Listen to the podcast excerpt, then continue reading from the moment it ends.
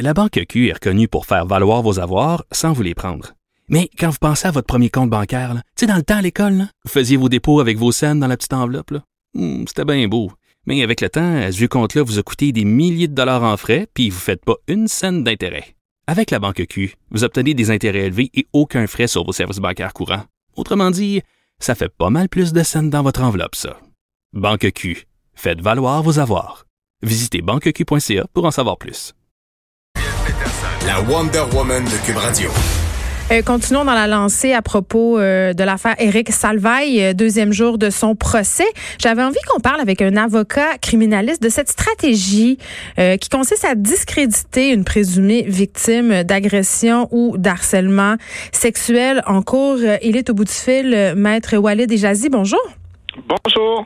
Écoutez, euh, discréditer une présumée victime dans un cas de harcèlement ou d'agression sexuelle, c'est une technique utilisée par les avocats de la défense. On la voit souvent. On le voit euh, dans le cas de M. Salvaille aussi. On dit souvent, t'aurais pu faire ci, t'aurais pu faire ça. Pourquoi on veut on veut aller là à tout prix? Moi, j'ai toujours, j'ai un petit malaise. Oui, ben là, euh, le malaise vient du fait que ce soit une cause euh, d'ordre sexuel, mais pas que ce soit une cause de, de, de un crime sexuel ou n'importe quel autre crime. Lorsque on, quelqu'un fait l'objet d'une accusation, alors c'est l'État qui porte les accusations au nom de la collectivité, mais c'est mm. fondé sur une plainte de quelqu'un qui dit ben il a, il a, il a commis un crime sur ma personne. Alors le, le, défendeur est en droit d'attaquer les allégations de la personne qui l'accuse. Là, c'est à la base. Alors, l'idée, c'est de discréditer. Ben là, je veux dire, là, je parle dans l'abstrait et je connais pas les particularités ou la stratégie d'Éric Salvaille et on ne sait pas si lui va éventuellement témoigner, amener sa propre version. Il n'est pas obligé de le faire. Il y a un droit au silence là. Alors, avant de, de prendre la décision de témoigner pour sa propre défense, d'amener une autre version, amener sa propre preuve, on, on, on cherche euh, euh, en défense à attaquer la preuve de la poursuite.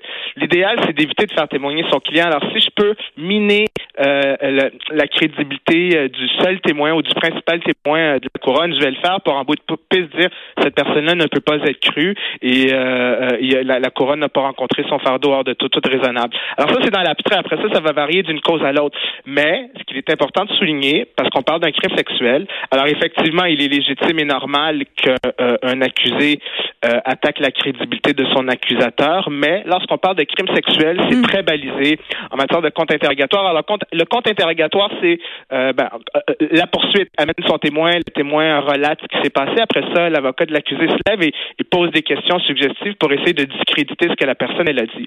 Normalement, peu importe la cause, euh, je vais chercher à attaquer la mauvaise réputation de la personne, refaire sortir tous les épisodes où elle aurait pu mentir dans le passé. Bref, tout, je peux faire valoir pour miner sa crédibilité, faire valoir que c'est un menteur, etc.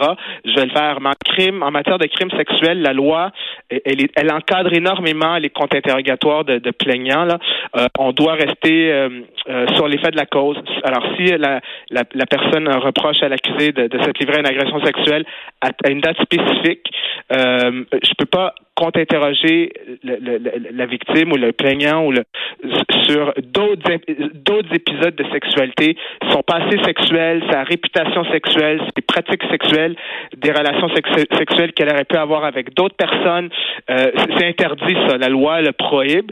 Euh, en fait, il est possible, mais il faut demander la permission au juge qui est difficile à obtenir et ça, devient compliqué. Mais on cherche à éviter euh, euh, euh, de rentrer dans la réputation sexuelle de la personne parce que c'est non pertinent. Alors oui, je peux chercher à attaquer la crédibilité, mais la loi me balise. Là, je peux pas me promener partout. Mais ben, maître Jazzy, d'une part, évidemment, en matière d'agression sexuelle, comme ça se produit habituellement, sans témoin, dominer la crédibilité, c'est une très bonne stratégie. Mais je veux qu'on aille ailleurs. Je comprends que c'est bien balisé, et puis qu'on peut pas s'acharner si on veut, puis aller ailleurs. Sauf que, on, dans le cas d'Éric Salvaille, mais on a déjà vu ça ailleurs aussi, le maître mascotte qui est quand même un ténor du barreau, questionne euh, le plaignant, là, Donald Duguay, à propos de ses réactions. Et là, c'est là où moi, j'ai un méchant gros problème.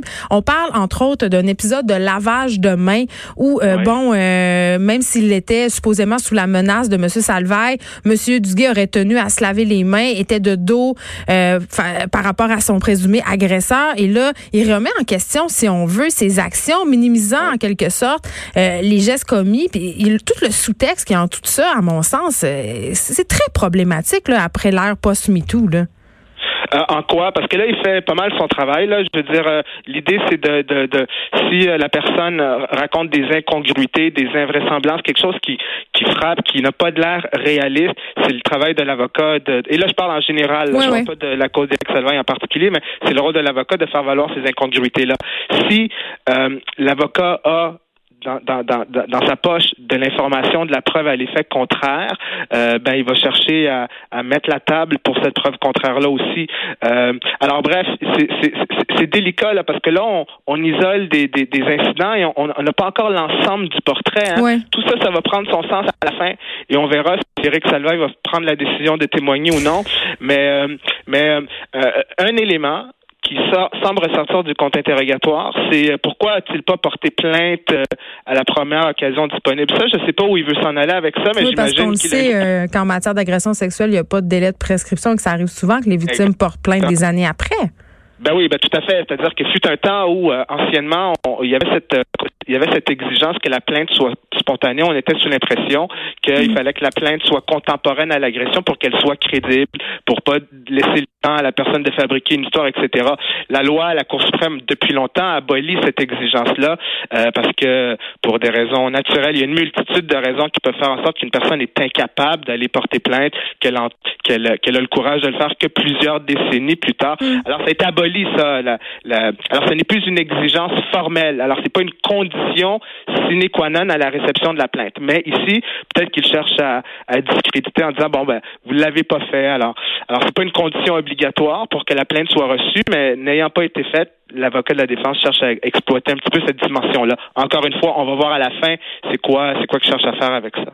Maître Jazzy, euh, j'ai une question peut-être naïve, mais tout de même, euh, bon, euh, dans ce cas-là, comme dans plusieurs cas, on essaie de soulever justement des trous dans les témoignages, des incongruités, des contradictions même. Et puis on est dans une discussion en ce moment où on pense, on le sait, les juges vont devoir suivre une formation pour juger des cas d'agression sexuelle, des cas de harcèlement. On pense même à faire peut-être une cour spéciale pour entendre ces causes. Est-ce que selon vous, les avocats devront revoir leur façon de faire, leur technique d'interrogation?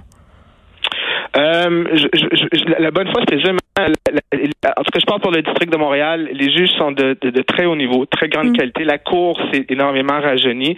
Euh, euh, ils sont sensibilisés. Puis aussi, c'est parce qu'on est dans un air du temps où on en parle beaucoup médiatiquement et socialement, et c'est dans l'air et ça, ça prend beaucoup d'attention, mais euh, c'est un des plus vieux crimes aussi. La justice, elle n'est pas, c'est pas nouveau en justice là, de composer avec des crimes d'agression sexuelle, mais mais l'attitude de changer, vous en conviendrez là. Absolument, absolument. Le droit s'est modernisé, mais il est toujours un petit peu à la remorque quand même. Le droit suit, il n'est pas en avance des progrès de la société, il est toujours un petit peu en arrière à la remorque. Maintenant, euh, euh, euh que que l'on sensibilise les intervenants du système de justice aux réalités des, des victimes d'agression sexuelle, hmm. que l'on favorise des mécanismes pour encourager les dénonciations, supporter, euh, je, le dis au féminin, mais il y a des, il y a des, il y a des victimes masculines d'agression sexuelle aussi, là, mais qu'on les encourage à euh, faire confiance au système de justice, les encadrer, les, les, les faire voir des travailleurs sociaux, des procureurs, des policiers spécialisés sur ce type de crime-là, ça c'est tout à fait souhaitable. On peut pas être euh, contre la vertu, mais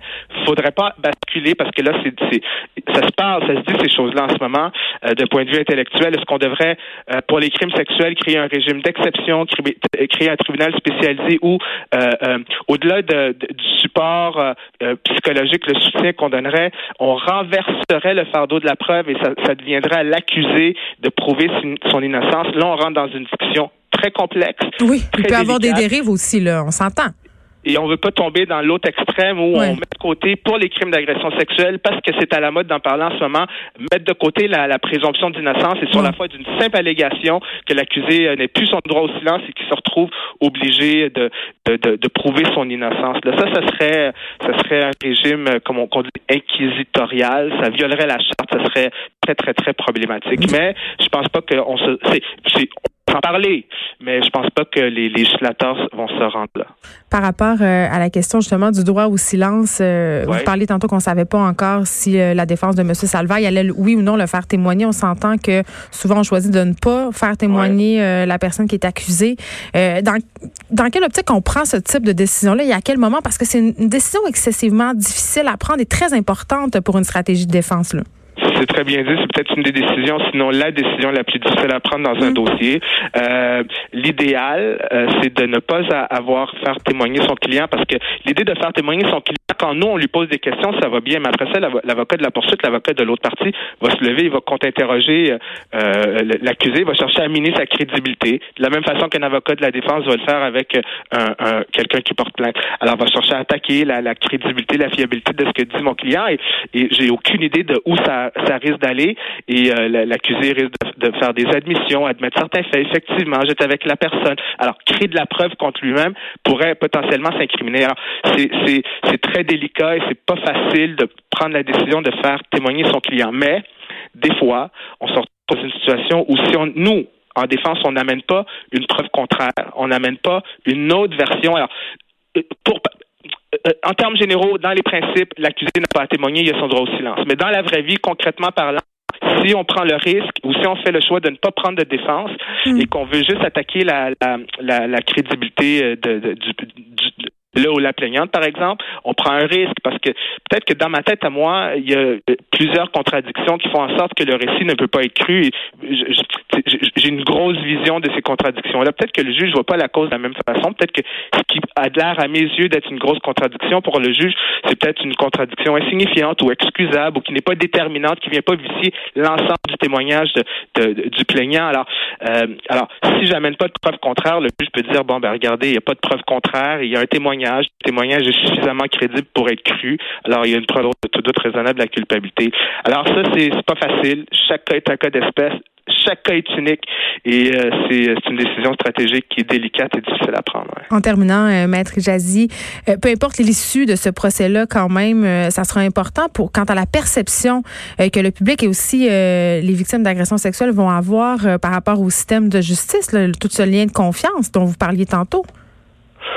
Oui, ben faudrait pas, faudrait qu'on laisse les choses aller. Faudrait, c'est-à-dire, faudrait qu'on laissons le, le, le, procès progresser, mm. voir quelle sera la décision. Faudrait pas.